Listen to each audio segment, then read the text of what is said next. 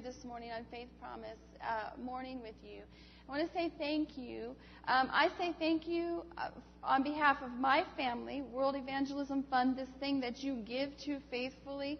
It's what makes it possible for my family to live and to work in Hungary, and before that in, in Bulgaria, and before that in, in Russia. But not only that, Jay and I, as the field strategy coordinators, represent 11 countries. And so from from the Scandinavian countries that you saw, which are some of the wealthiest countries in Europe, all the way south to, the, to, to, the, to Bulgaria, which is one of the most economically depressed countries in Europe. That is, uh, that is our field, and it is our responsibility, our joy, and our privilege to represent, to resource, to encourage, and to love the missionaries and the, and the pastors, the indigenous leaders that live and work in all of those countries. Um, 11 countries, 10 languages, 17 missionary units World Evangelism Fund provides for just on our field. 17 missionary units, 26 volunteers, Nazarene volunteers, Nazarenes and volunteer service, and 29 missionary volunteer children. World Evangelism Fund, this thing that you give to today, makes it possible for those children and those missionary families to live and to work and to praise God and to celebrate Him and to bring His message of freedom to the people in the, on the field that we live and work on, in addition to the rest of the world. So I want to thank you, and I want you to know how much what you do, your faithful giving, what that means in real terms. I would ask, oh, housekeeping. I almost, I always forget. Out there after the service, the girls will be at a table, and we would love for you to take home a, a, a, a prayer card. Pastor Mike, this is not for dartboard practice. This is not for you to throw your darts at during the week. This is for you to pray. Okay, you got that? So take home, take home a prayer card, please. We also have another card. I will talk a lot this morning about the issue of human trafficking, and we have a specific card here that we would love you to take home and read the back. Um, and there's also our blog is underlined there, so you can follow us on our blog. We have the girls will help you. There are dolls and things from Romania and Croatia. You can take those home if you'd like. And also, we'd love for you to sign up for our newsletter. The girls will help you to do that after the service. Um, during the service today, I'll talk to you about something called Giving Your Lunch. If you want to give your lunch, which is a monthly donation that you give um, in response to the things that I'll talk about today, that's in addition to a deputation offering. It's something specifically for the issues of human trafficking and church planting. Um, the girls can help you to do that as well. So that takes care of the housekeeping because I usually forget. If you would take your Bibles this morning and turn with me to John 6. I'd like to read from the first couple of verses of John 6. Jesus feeds the 5,000. Sometime after this, Jesus crossed to the far shore of the Sea of Galilee, that is the Sea of Tiberias, and a great crowd of people followed him because they saw the miraculous signs he had performed on the sick. Then Jesus went up on a mountainside and sat down with his disciples. The Jewish Passover feast was near. When Jesus looked up and saw a great crowd coming toward him, he said to Philip, Where shall we buy bread for these people to eat? He asked this only to test him, for he already had in mind what he was going to do. Philip answered him, Eight months' wages would not buy enough bread for each one to have a bite. Another of his disciples, Andrew, Simon Peter's brother, spoke up. Here's a boy with five small barley loaves and two small fish, but how far will that go among so many? Jesus said, Have the people sit down. There was plenty of grass in that place, and the men sat down, about 5,000 of them.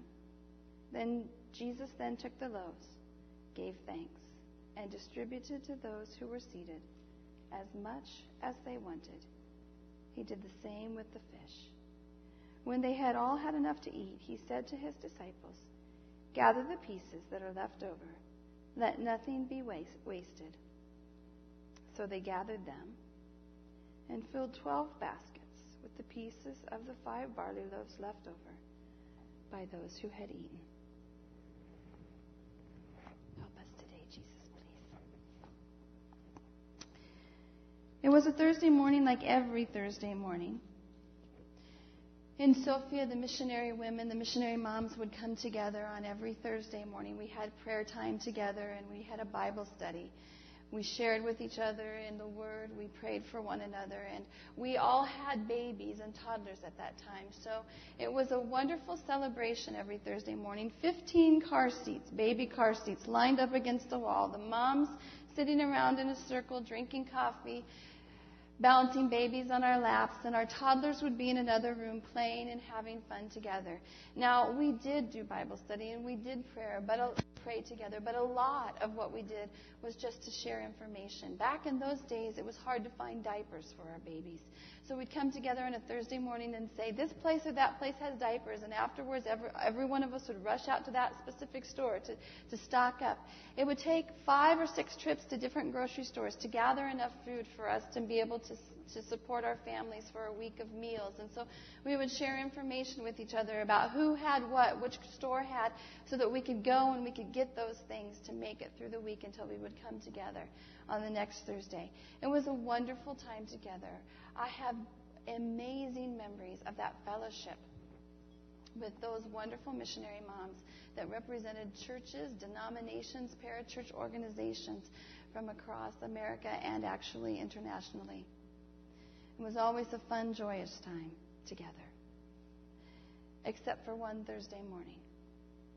One Thursday morning stands out in my memory in a specific way because on that Thursday morning, there was no talk about where to buy diapers. There was no laughter. There was no discussion about whose baby had made what milestone that week. On this Thursday morning, we came together as a very somber group of moms, heartbroken, our minds, our hearts reeling because that morning in the newspaper, in the Sofia newspaper, a story had been broken. I am a mom of four little girls. And that morning, the newspaper told of a ring of traffickers, men and women who trafficked human beings for the sale of their bodies, for the purposes and the pleasures of someone who was willing to pay that price. Now, the issue of trafficking was not necessarily a new issue for any of us. The Church of the Nazarene sent us, my family, Jay and I, before we had children, sent us to Moscow, Russia in 1994. And from our 18th story window of our apartment building, we could look out from that kitchen window and I could see the women on the busy boulevard below selling their bodies. In 1998, the church asked us if we would move to Sofia, Bulgaria, and after prayer, we did so.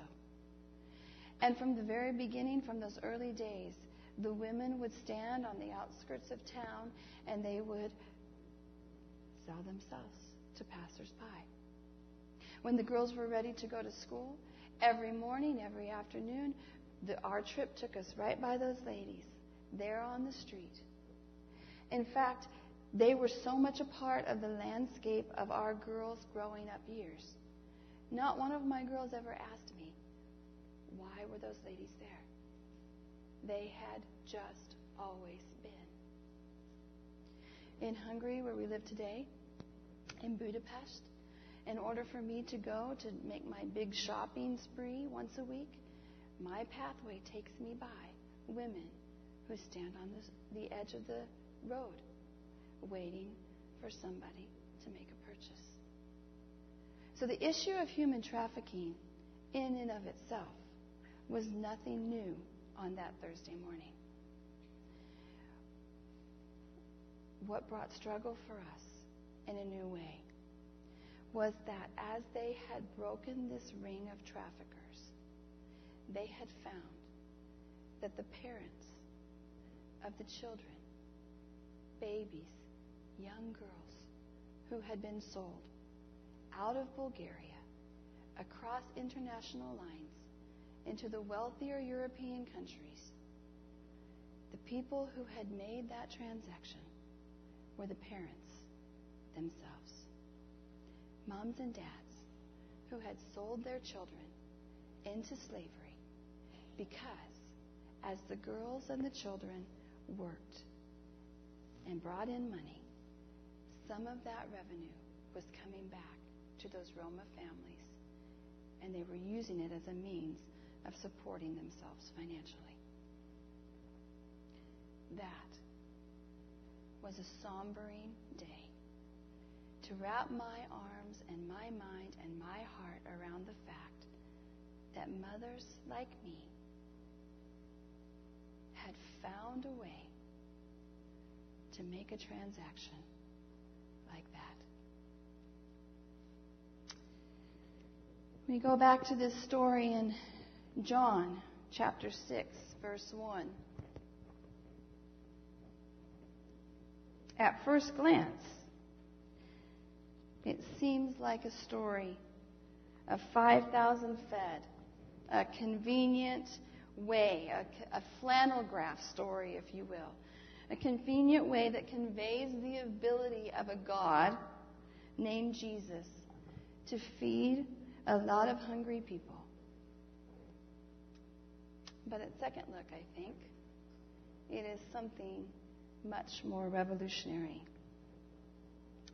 If we remember our scripture, we remember that God tells us here that the people came to the Sea of Galilee, which was the lake of Tiberias, presumably to celebrate the feast of Passover. Jesus and his disciples are here at the Sea of Galilee, there presumably to celebrate the feast of Passover. Can I ask you to remember with me just for a second exactly what they were celebrating? Would you remember with me that first Passover? The Israelites are slaves in Egypt. Remember? The plagues have come, and, and the last plague, with the last plague, God says, Mark your doorposts with blood, so that when the death angel comes tonight, he will pass by and he will save your firstborn sons. Remember?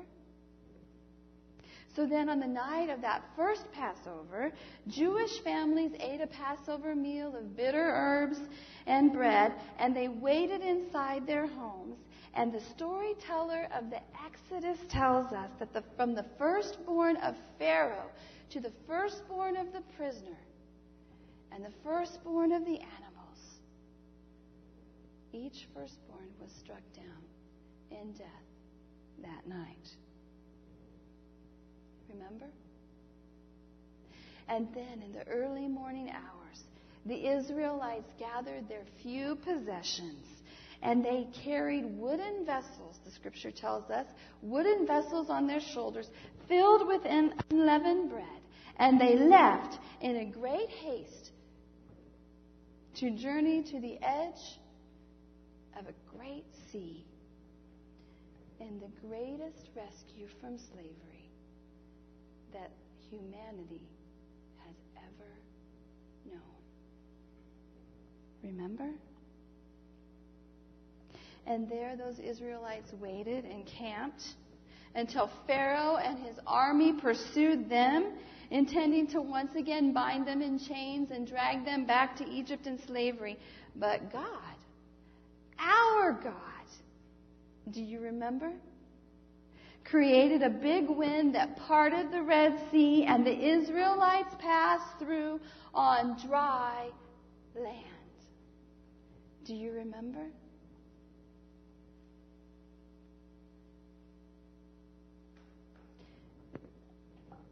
What do you believe about God? What do you believe about God and how He works in the lives of everyday individuals like you and me, or like those Israelites? What do you believe about what God thinks and wants for our world and how He interacts with His human beings and what that means for the reality of those that are lost?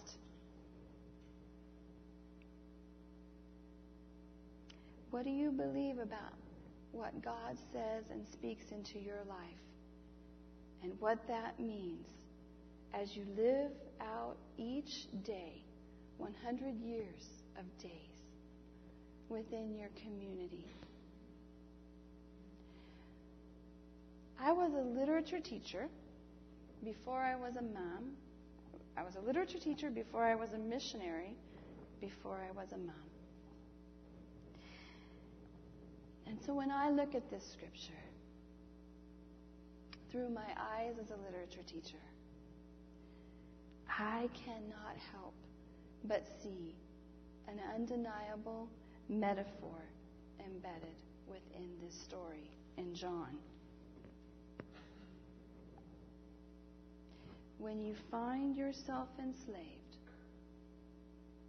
by the sickness of sin, when an evil master will not let you go, regardless of whether you serve him docilely or you struggle violently against him. Run. Flee. And your God will make a way. Do you believe that this morning? And when sin pursues you and death lies before you, the great sea of Christ's blood shed for you will make a way. You will have a dry path that you can cross to safety. Do you believe that this morning? And that same sea of Christ's blood is the only force powerful enough to not only swallow your sin, but resolutely and finally defeat the power of Satan in your life. Do you believe that today, church? As Christ followers, we know how this battle ends. Remember? That escape from Egypt, that is our story a metaphor for the very real journey that each of us takes from the slavery of sin to the salvation received through the blood of Christ's death.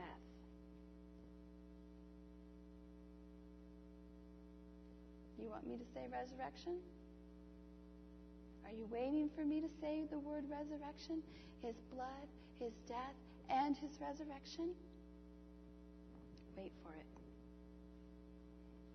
Instead, I want you to go back to a group of 5,000 people, men,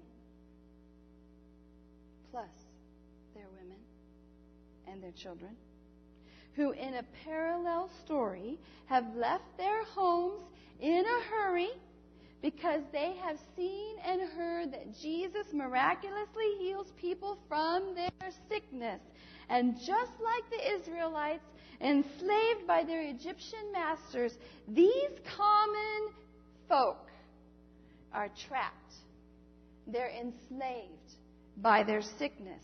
And they think that Jesus can free them, so they come to the desert in haste. And Jesus came to the Sea of Galilee, and he went up on a mountainside. With his disciples because the feast of Passover was near. That is no coincidence. That is a beautiful merging of one ancient story into another that powerfully, revolutionarily changes, transforms our understanding of who Jesus really is a God who can save us out of slavery. A firstborn son who is the sacrifice for all of us. Unleavened bread, these loaves keep appearing in different forms throughout our scripture. Now, Jesus sits down by the sea, the sea that is metaphorically representing the power of Christ's blood to finally, ultimately defeat the power of sin. But he sits on this side of the sea. The firstborn, the Lamb of God, sits down as if at a table in the position of one who is to dine, to take a meal, the very position that in a very short time in the future, he will take a cup of wine and say, is my blood, shed for you for the remission of sins. a God man, sitting in front of the Sea of Galilee, and a host of Israelites who have left their homes in haste carry the slavery of their disease on their weary backs with nothing to eat in the desert. Does it sound familiar? and where God pushed back the forces of the created order itself to let those first sojourners cross the sea that was the blood and drown the hounds of hell, that is our sin, in an undeniable defeat on this day with this group of Israelites, the firstborn of a holy God sits down on a bank on this side of the sea, waiting for those sojourners to come, inviting them to the table, because soon he will pour out his very blood, and it will merge with that great sea to become my, to become your, to become their salvation. Then Jesus took the bread and he broke it and he said, This is my body, broken.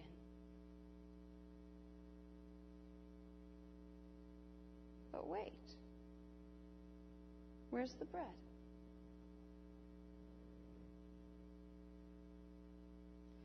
Where shall we buy bread for these people to eat, Philip? Master, it would take more than half a year's wages to buy enough bread for each one of these to have a bite. Another of his disciples, Andrew, Simon Peter's brother, spoke up.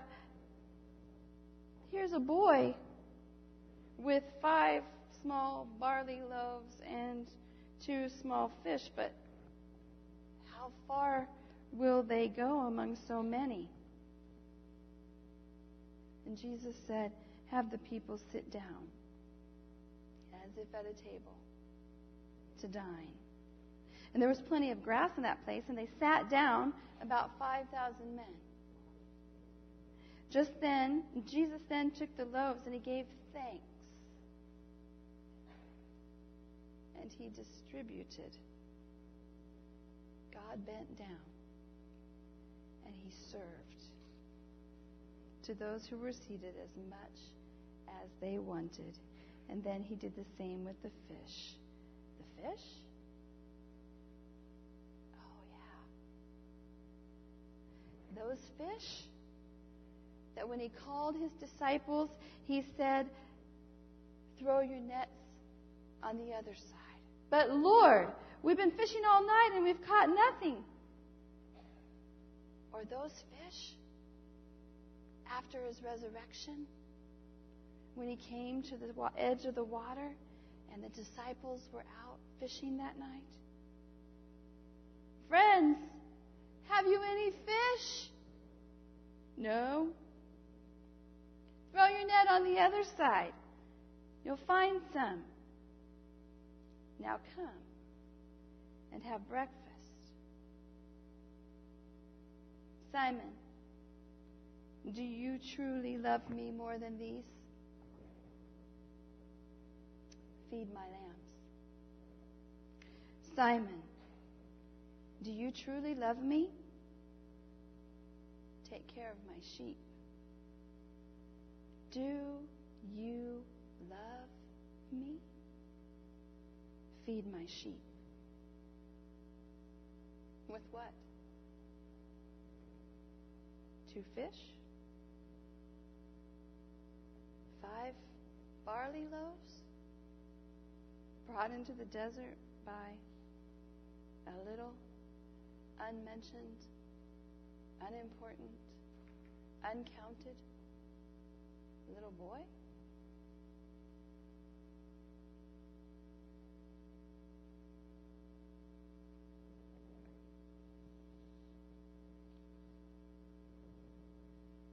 The firstborn of God Almighty, his blood poured out, his body broken. Where shall we find bread for these people to eat? Here's a small boy with five barley loaves and two small fish.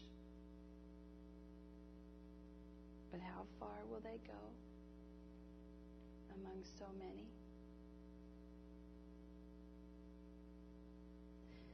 Today,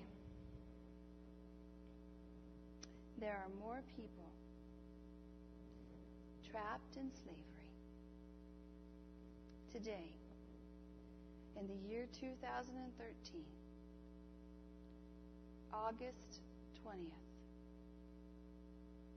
there are more people trapped in slavery than at any other time in all of our human history. More people held by Pharaoh, trapped by sin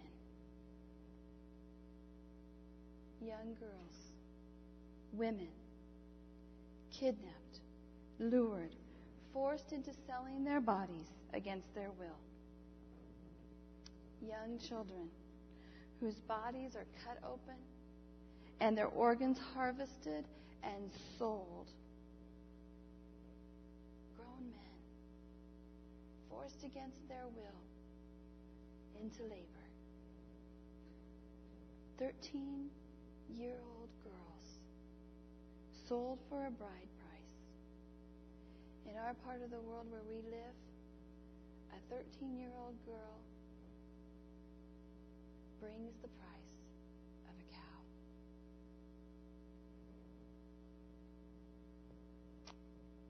According to the International Labor Organization today,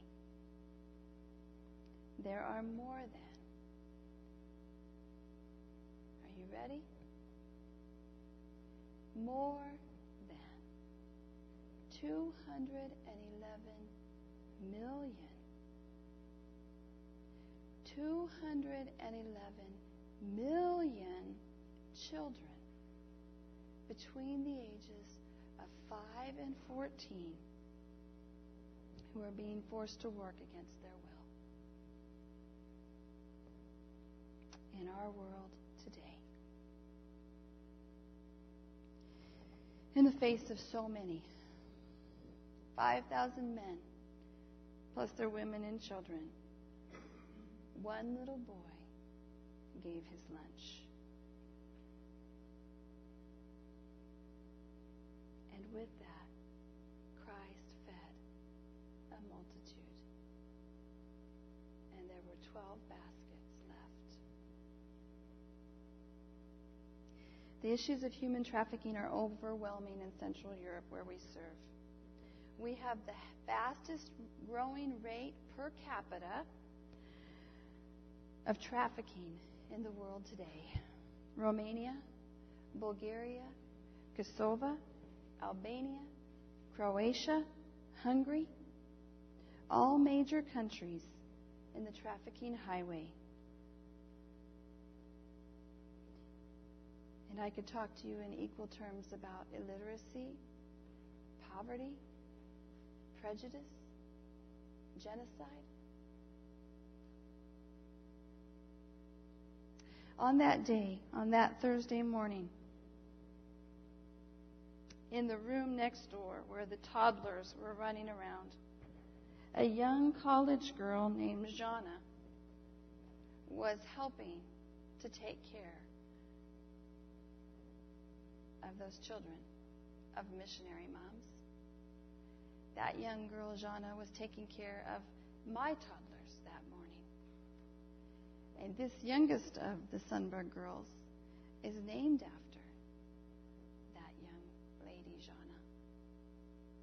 She would become a part of our family, this Bulgarian college student, and soon we would ask her if she would be the Nazarene Compassionate Ministries coordinator for Bulgaria, which she did. And after she had served in that role for a couple of years, Jana felt that God was asking her to move outside of the, the capital city of Sofia into a community that is well known, best known, for the fact that it traffics women.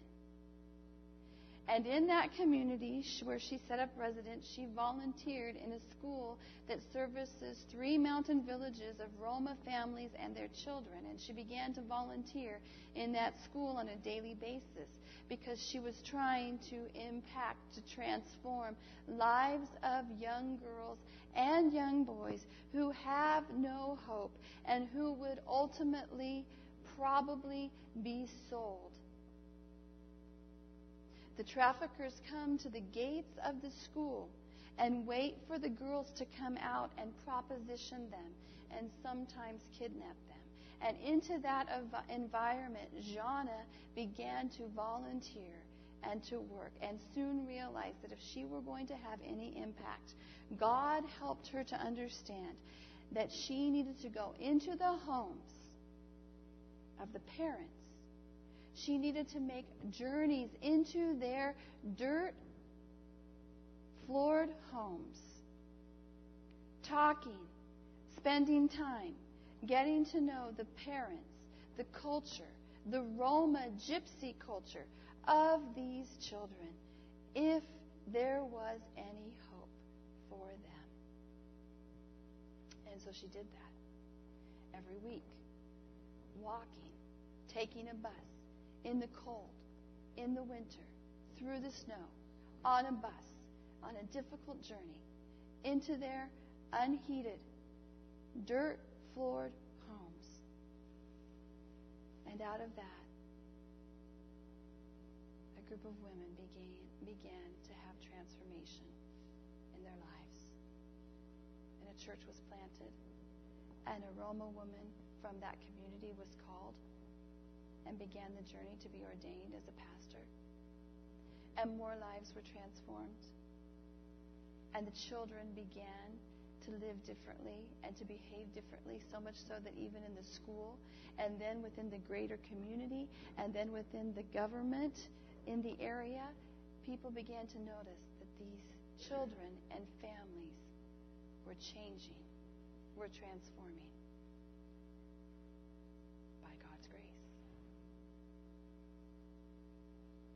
Sometimes two fish and five barley loaves are enough. And then a gentleman next door, in the village next door, happened to notice that there was transformation in the life of his sister. And so he invited Jana to come to his village. And he offered his home. He opened it up. He said, You can come. You can do this Bible story, this, this Jesus thing in my home if you'd like. Funny thing, the man had three daughters and a wife, and his source of income for his family. He trafficked women. A viable economic decision for a man providing for his family. And so into the home of one of the major networkers of women being trafficked in that area of Bulgaria, a young Bulgarian woman, single, began a Bible study in the home of a man who trafficked girls. And God spoke to his heart. And he quit his job and he became a shepherd. God has a sense of humor.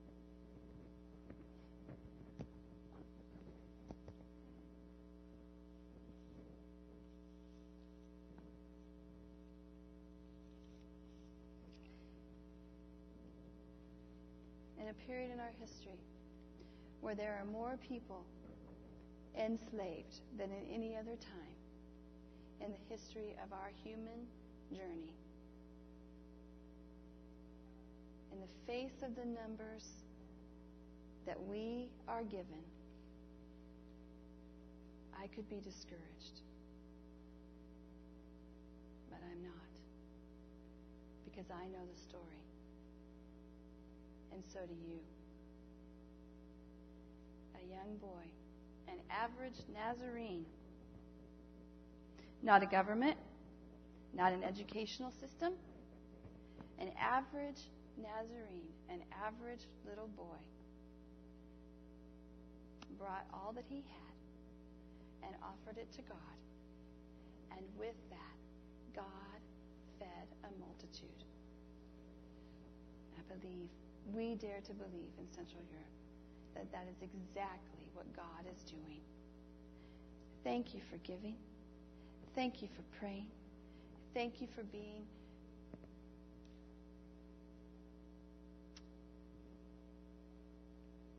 honest and authentic and sacrificial as you give to World Evangelism Fund.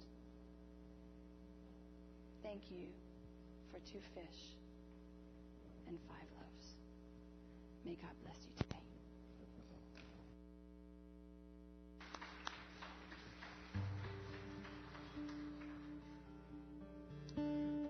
One of the reasons that I wanted to make sure as coming off sabbatical that I was here on this day is that I think days like this define who we are. Days like this define are we really who we say that we are? For we talk about this transformation that God does in our hearts and in our lives and how it causes us to live different and, and, and to, to love different and to make our priorities different. But it's, it's days like this when, when sometimes we ask of each other, are we really who we say that we are? Are, are the fish and the loaves really God's in the first place? You know, we don't, um, we don't talk very often about money, but we don't apologize when we do. Because it's one of the tools that God has given us to make a difference it's, it's, it's our fish and our loaves. And he says to us, Would you give me everything you have? And I will do things with it that you can't even imagine. In fact, this side of heaven, we won't even know the things that God does because of the faithfulness of us being stewards of God's provision. We, who are the poorest among us in this room, are in the richest category in the world have to decide are we really who we say that we are? And our regular ministry throughout this community, uh, funded through, through the tithes and offerings that we give weekly, but we go beyond that. We, we want to say we, we are beyond. When, when Jesus said, Feed my sheep, he didn't say just feed the sheep that are next door to you. He said, Feed my sheep. And, and we are a people who, who believe in missionaries like the Sunbergs and others around the world that are, that are changing people's lives. We have, uh, I've been and seen the people uh, in Hungary. I've worked in Romania. One of, one of our sons here who grew up in this church, Phil Muntz, is helping pioneer the work in Sweden.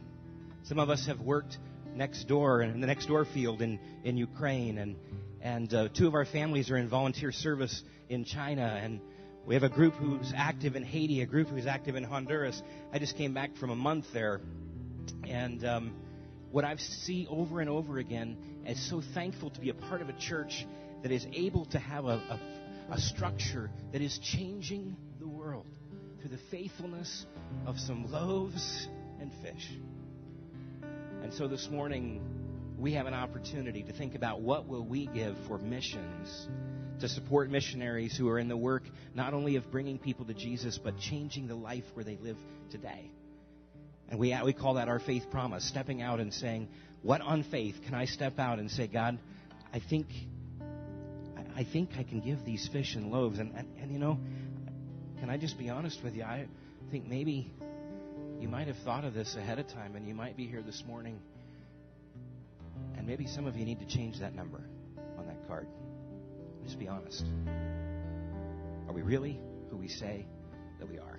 And in a moment, the offering plates are going to pass, and we're going to make that faith promise commitment. What we're going to do for missions around the globe over this next year. What am I going to do with the fish and the and the bread?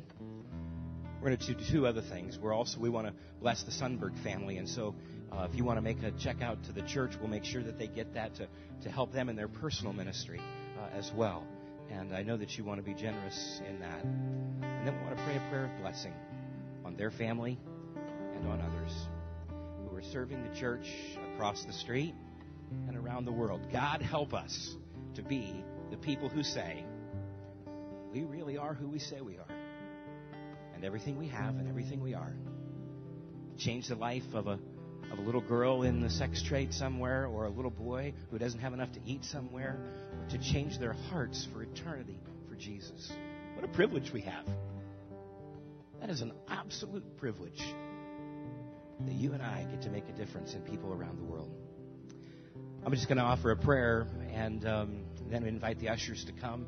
And if you'd fill out your faith promise card for what God's calling you to do to step out in faith for missions this year, also a way of bless the Sunbergs, and then join me in a prayer of blessing upon them. Father, we give you thanks for this day that we have come and we have worshiped you, but it, it has not been about, and it never should be about, our entertainment or our enjoyment. God, it is about us setting our hearts right and looking towards you in all that we do. And so this morning, I even sense that, that your Holy Spirit has worked in the midst of, of somebody's life here today and, and, and, and ask that question. What are we going to do with the fish and the bread that we have? And, and whose is it in the first place? One day we'll get to find out just what a difference our faithfulness in Sandpoint has made around the globe. Father, today we um, we're a people in in a first service, uh, a church family. We have a, a people of church family who will be here in second service. We have a church family of 22 some who are off on youth retreat uh, today. We we're reminded of that, but we have a church family around the globe. We pray for them and pray blessing. We pray blessing on the Sunberg family specifically today, and they represent hundreds of other missionaries in, in hundreds of other fields all over the globe specifically for them as they travel. Give them blessing. Lord, would you give them strength? Would you take away those moments of discouragement? And would you give them rest? And God, we invite your spirit to come. May we hold our heads high today because we walk with the God who holds all the fish and all the bread and knows the way. May we keep our eyes fixed on you. In Jesus' name we pray. Amen. Ushers, would you come?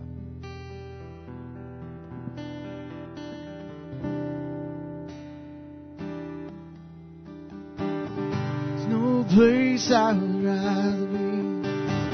There's no place I would rather be. There's no place I would rather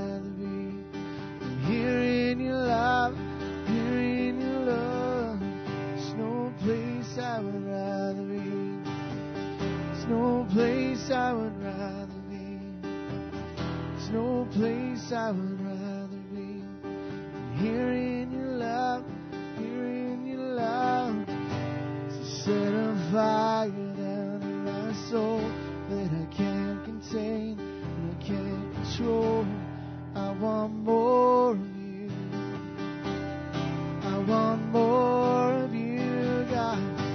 So set a fire soul that I can't contain and I can't control. I want more of you. Father God, we want more of you. We thank you for the Sunbergs, Lord God, we ask, Lord, that you would just surround them with your peace and your protection as they go. And Lord God, we think of tomorrow, that 30 hour trip, Lord. Oh, they can't even do it all in one day, Lord. Would you just give them a sense of your presence, Lord, I pray? I pray that flights would be on time, Lord, and that baggages would get where they're supposed to get. And that, Lord God, you would just pour out on them in these days wonderful things, Lord, we pray. And the work that they do there, Lord God, would be empowered by the Spirit, we ask in Christ's name. And everyone said, Amen. Go in the grace and peace of our Lord Jesus.